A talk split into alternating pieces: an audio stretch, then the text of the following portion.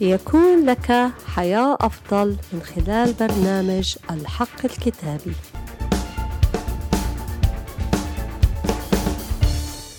حقيقة اليوم الكتابية بعنوان شفاعة ملكة لتغيير مصير أمتها. عندما حكم على اليهود من خلال هامان الشرير على إبادة اليهود وأن يتم القضاء عليهم، وقفت استير أمام الرب لكي تتشفع من أجل أمتها. من خلال طاعتها قامت بتغيير مصير شعبها وإنقاذهم من شر هامان. حقيقة اليوم الكتابية تعلمنا أن نقف أمام الرب لكي نرى خلاص الرب لأمتنا.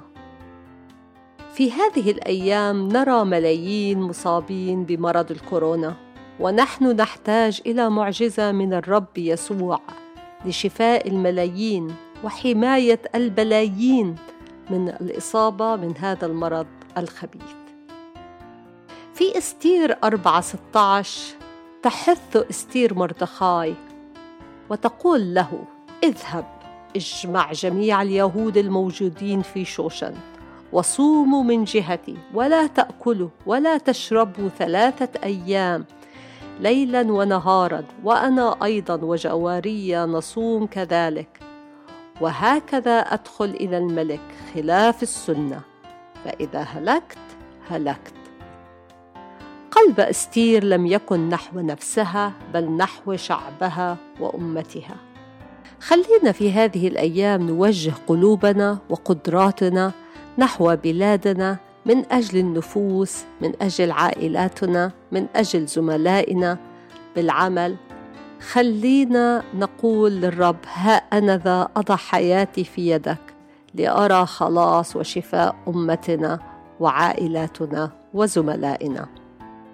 في هذا الوقت تأكد من أن تحوط نفسك من أشخاص يحبون الرب وهدفهم مجد الرب. استير كان مردخاي قريبها. الذي قام بعرض التحدي قائلا لها. لا تفتكري في نفسك إنك تنجين في بيت الملك دون جميع اليهود.